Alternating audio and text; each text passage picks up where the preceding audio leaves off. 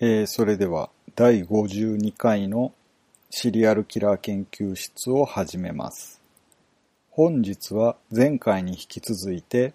アイラビスタ銃乱射事件を起こしたエリオット・ロジャーについてです。はちがつむいかに小田急線の車内で起きた事件から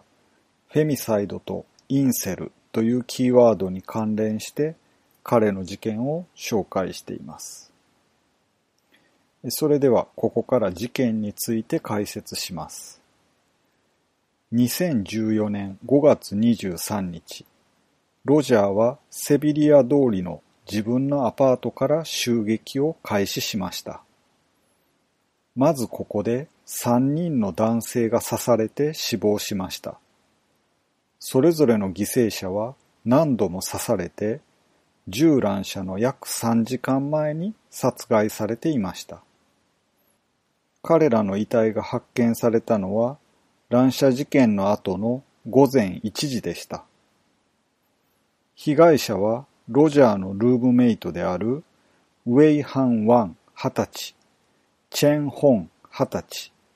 彼らの友人のジョージ・チェンじゅうきゅうさいでした。ホンとワンはアパートの賃貸契約からロジャーのルームメイトであることが確認されました。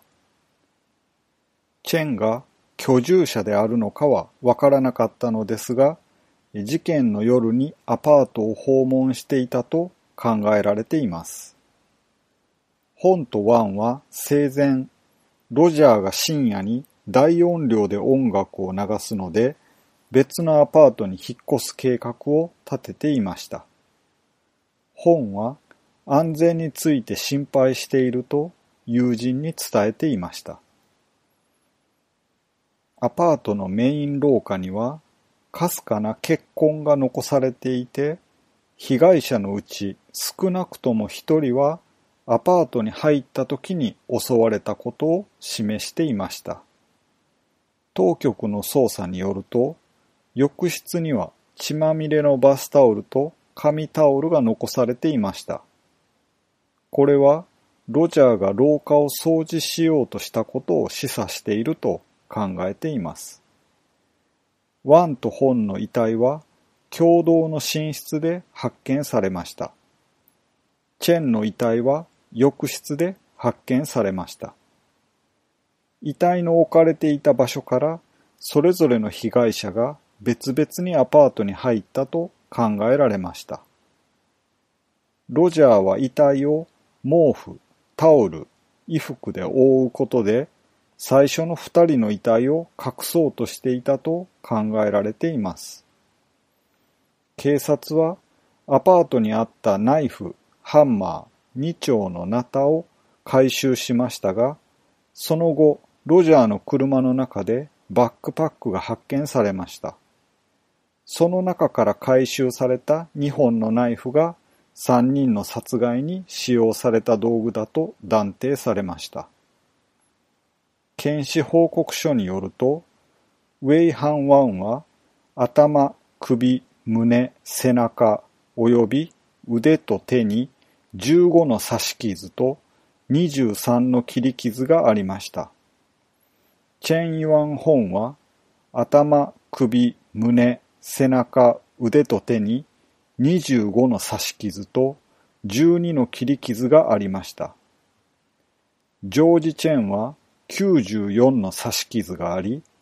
頭、首、胸、背中、腕と手にじゅういちの切り傷がありました。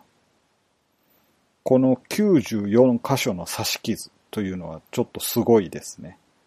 あの、もしかすると、白人女性の彼女がいたとか、そういう特別な妬みがあったのかもしれません。彼らを刺した後、ロジャーはスターバックスコーヒーでコーヒーを購入しました。その後、ごごはちじさんじゅっぷんにはアパートの駐車場で自分の車の車内に座っているのが目撃されています。その時のロジャーはノートパソコンで何かの作業に取り組んでいました。ごごくじじゅうななふんに報復動画を投稿して、ごごくじじゅうはっぷんに声明文のメールを送信したことから、これらの作業をしていたことが分かっています。ロジャーは車で ユーシーエスビー 近くのエンバカデロ・デル・ノルテとセゴビア通りにあるアルファ・ピ・ソロリティ宿舎に向かいました。正面玄関の扉をノックして数分待ちましたが、誰も答えるものはありませんでした。そこで彼は近くにいた人々に発砲を始めました。最初にさんにんのデルタデルタデルタ女子学生クラブ会員を銃撃して、ふたりを殺害、さんにんめを負傷させました。ふたりの死者は、キャサリン・ブレーン・クーパーにじゅうにさいと、ベロニカ・エリザベス・ワイスじゅうきゅうさいでした。怪我で済んだ一人はビアンカ・デコックはたちでした。検視報告書によると、キャサリン・クーパーははちはつ撃たれていて、うちいっぱつは頭の左側でした。ベロニカ・ワイスは胸の部分と骨盤の下部をななはつ撃たれていました。ロジャーは車に戻ってに区画先のパーダル通りまで行って、喫茶店のところで一度発砲しました。店は当時閉鎖されていて、怪我人はいませんでした。次にアイラビスタデリマートに到着して、建物に向かって数発発砲して、店内の学生を射殺しました。この時亡くなったのは、クリストファー・ロス・マイケルズ・マルティネスはたちでした。クリストファー・マイケルズ・マルティネスは、胸部、胸の部分を一発撃たれていました。ロジャーの車が現場を離れるところをよにんの警備員が目撃していたのですが、彼らはロジャーを狙撃者と認識していなかったため、彼は何事もなく逃げることができました。その後ロジャーは通りの反対側のエンバカデロデルノルテを南へ走って歩道にいた二人に発砲しましたが、二人とも無事でした。それからエンバカデロデルノルテのセブンイレブンの近くで曲がって、そこで発砲を続けました。ピザ屋を出てきたカップルと、次に女性サイクリストを銃撃しました。この女性サイクリストはミーガン・カルロトにじゅうにさいでした。その後、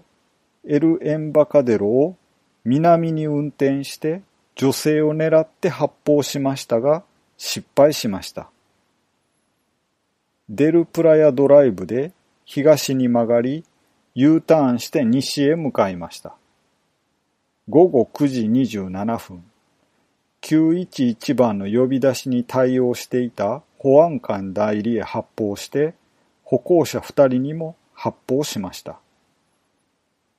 さらに、カミノ・デルスルを北上して、サバド・タルデ通りでさんにんに発砲しました。スケートボーダーとふたりのサイクリストを車で跳ねました。さらに、サバド・タルデを東へ向かい、別のスケートボーダーを車で跳ねて、カミノ・ペスカデロの交差点で二人の男性を撃ちました。リトル・エイコーン公園近くのサバド・タルデで三人の保安官代理と銃撃戦になって、ロジャーは左腰を撃たれます。警察に追跡されたロジャーは、エル・エンバカデロを再び南へ向かって、デルプラヤで再び西に曲がりました。サイクリストに衝突して、デルプラヤとカミノ・ペスカデロの交差点のすぐ東にある北の歩道へ乗り上げてしまいました。順番とか今までのどの被害者かははっきりしないのですが、日本版のウィキペディアにはリストが載っていたので、まとめて紹介します。アントワーヌ・チェルチアン、にじゅうよんさい、複数回撃たれた。キース・チャン、にじゅういっさい、自転車に乗っているところを車で衝突された。パトリック・エ・ゲルト、じゅうきゅうさい、自転車に乗っているところを車で衝突された。ジン・フー、歩いているところを車で衝突された。ビクター・ガルシア、歩いているところを車で衝突された。エリオット・G、スケートボードに乗っていて車で衝突された。クリストファー・ホアン、複数回撃たれた。ミッチェル・リュバースキー、にじゅういっさい、歩いているところを車で衝突された。ベイリー・メイプルズ、腕を撃たれた。ニック・パシチューク、じゅうきゅうさい、スケートボードに乗っていて車で衝突された。マシュー・スミス、複数回撃たれた。アーロン・ザグリン、にじゅうにさい、腕を撃たれた。車で衝突されたり、跳ねられた人が結構いたようです。これらの人は死んでいません。怪我だけでした。負傷者は全部でじゅうよにんで、銃による傷がしちにん、車に衝突された際の負傷、打ち身がしちにんでした。負傷者のじゅういちにんが病院に搬送されて、サンタバーバラコテージ病院へ運ばれたしちにんのうち、ふたりが重傷、ひとりはまずまずの状態、ふたりは良好な状態で入院して、ひとりはその日のうちに退院しました。残りよにんはゴレタバレーコテージ病院に運ばれて、そこで治療されて帰宅しました。事件が起きたのがごがつにじゅうさんにちで、ろくがつじゅうよっかの ユーシーエスビー の卒業式までには生存者全員が退院しました。ごにんが卒業式に出席しました。ユーシーエスビー は殺害されたろくにんの学生にも学位を授与しています。事件に戻りまして、ごがつにじゅうさんにちごごくじさんじゅうごふん、警察はロジャーが車内で銃によって自殺しているのを発見しました。警察はじゅうななかしょの犯行現場を捜査しました。ロジャーの車からはさんちょうの拳銃、アパートでさんにんの男性を殺害するために使用したナイフ、ろくちょうの空のじゅうれんぱつじゅうが見つかりました。さらにごひゃくよんじゅうはちはつぶんの未使用の弾薬が発見されました。犯行現場からは合計はちじゅうさんぱつぶんの使用済み銃弾が回収されました。うちごじゅうごはつはロジャーが、残りにじゅうはちはつは保安官代理の発砲したものでした。ロジャーはみっつの異なる都市で合法的にきゅうミリ銃を購入していました。サンタバーバラ郡保安官のビル・ブラウンによると、犯罪は計画的であったことを示す映像と書面による証拠があって、その準備にはいちねん以上かけられていたことが明らかであるとコメントしています。サンタバーバラ郡保安官事務所とアルコール、タバコ、火器、爆発、爆発物の取締局の捜査官はロサンゼルスでロジャーの母親と父親の別々の家の捜索をしました。メディアの報道によると、ロジャーのカウンセラーは声明文の複写を受け取った後、彼の母親へ電話をかけました。母親はロジャーの YouTube チャンネルを確認して、彼が数分前に投稿した報復動画を発見しました。彼女は父親に連絡しました。彼は動画を見て驚きました。ロジャーの父親と彼の現在の妻、ロジャーの母親は、それぞれロサンゼルスからサンタバーバラへ車で向かいました。運転中、アイラビスタの警察に電話して、到着時に会えるように準備していました。アイラビスタでの銃撃に関するニュースを聞いた後、母親はカウンセラーに電話をかけ直して、ロジャーは翌日の予定を約束していて、そんな事件を起こすことはないと思うと伝えました。アイラビスタについて自殺する前にろくにんを殺害した報道の人物が実際に息子であるということを警察の口から聞いて初めて理解することができました。事件が起きたいっかげつご、最初の刺殺されたさんにんの犠牲者の両親は事件に対して怒りと不満を表しました。警察が事件前に予防措置を講じなかったことや、当局が発表した息子たちの情報が限定的であることや、そのために世間の関心が犠牲者よりもロジャーに向いていることや、被害者の権利よりも精神障害者の権利の方が強調されていると感じていることをコメントしました。にせんじゅうごねんにがつじゅうはちにち、サンタバーバラ郡保安官事務所は、事件に関するろくじゅうよんページの最終調査報告書を発表しました。にせんじゅうごねんさんがつふつか、さんにんの被害者の家族は、郡、保安局、被害者が殺害されたアパートの建物に対して訴訟を起こしました。訴訟の内容は、ロジャーが以前のルームメイトに対して人種差別的な発言をしていたことや、その他の暴力的で常軌を逸した行動など、いくつかの危険信号を発していたことを指摘して、アパートの管理人が新しいルームメイトを割り当てる前に調査しなかったことについて訴えています。また、新しいルームメイトに対しても、ロジャーの過去の行動を警告しなかったと訴えています。さらに、警察が事件の数週間前にロジャーのアパートを訪れて、彼がネットに投稿した物騒な動画について尋ねましたが、公開された動画そのものを見ることもなく、アパートへの立ち入りを要求することもなかったことについても指摘しています。訴状によると、さらなる調査が行われなかったことは、被害者の憲法上の権利である法の下の適正手続きに違反していると主張しています。保安官事務所のスポークスマンであるケリー・フーバー氏は、保安官事務所は、係争中の問題についてコメントすることはできません。また、殺された家族が受けた悲しみを考えれば、我々が答えることは不十分でしょう、という声明を出しました。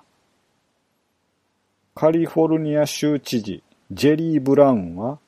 犠牲者の家族に哀悼の意を表して、この無意味な悲劇の方に接したことを悲しむ、とコメントしました。カリフォルニア大学のジャネット・ナポリターノ学長は、レイニーカレッジでの声明で、これは防ぐことが不可能で、予測することもほとんど不可能な種類の出来事だ、とコメントしました。エービーシー ニュース、シービーエス ニュース、エヌビーシー ニュース、エムエスエヌビーシー を含むいくつかのニュースネットワークでは、模倣犯罪の発生を懸念して、ロジャーが投稿した報復動画の使用を制限しました。フォックス ニュースでは、マイケル・クレメント副社長の要請によって、報道に使われたのはごまいの写真だけでした。エービーシー ニュースは、ジェームズ・ゴールドストン総裁の言葉として、特別な編集上の理由がない限り、我々はその動画を使用しない。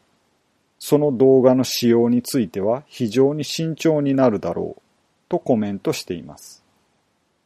以上がアイラビスタ銃乱射事件を起こしたエリオット・ロジャーの研究発表になります。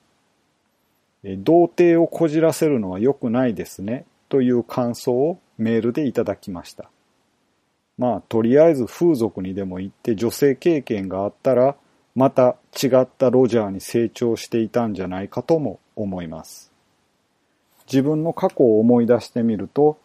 確かに経験する前はどんなものかは想像もできないし想像を絶するほど気持ちいいのかもしれないという期待もありましたし女性と関係を作るっていうのもぎこちなかったですけど実際に経験してみると気持ちいいんですけど思ってたほど物理的に気持ちいいものではないし一方で相手の女性とのこの関係性を積み上げることで精神的にはめちゃめちゃ気持ちよくなりますし気持ちに余裕ができるのかその後ぎこちなさもなくなって経験後には普通にモテるようになるというか、まあ彼女もできますし、まあそういうもんかなと思います。まあ女性側の気持ちはわからないんですけども、男っていうのはまあこういうもんじゃないかと思います。最後に、この資料を作った後に、偶然橘明さんの無理ゲー社会という本を読んでいたら、ロジャーが出てきました。この本は現代の社会にある様々な格差について書かれている本なんですが、その中の経済格差と性愛格差という章の神になった非モテのテロリストという項目です。この本の中では切り口が神になったということで、ロジャーと秋葉原でななにんを殺害、じゅうにんに重軽傷を負わせた加藤智博について書かれていました。詳しくはブログの方に Amazon リンクを貼っておきますので、えー、無理ゲー社会の本を読んでいただきたいのですが、えー、ロジャーの自伝のエピローグから次のような文が引用されていました。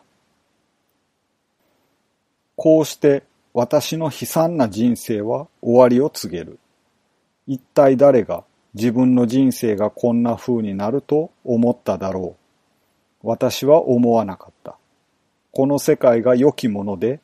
幸福な場所だと思った時代もあった。子供の頃、私の全世界は無垢だった。それは私が思春期に達し、女たちを求めるようになり、それが私の全人生を生き地獄にするまでだった。私は女たちを求めた。だが、女たちが私を求め返すことはなかった。そこには何かとてつもなく間違ったものがある。それが罰せられることがないのは不公正だ。この無差別殺人のシナリオなしに、私が幸福な人生を送る方法はない。以上です。それでは次回はまたロシアのシリアルキラーに戻ります。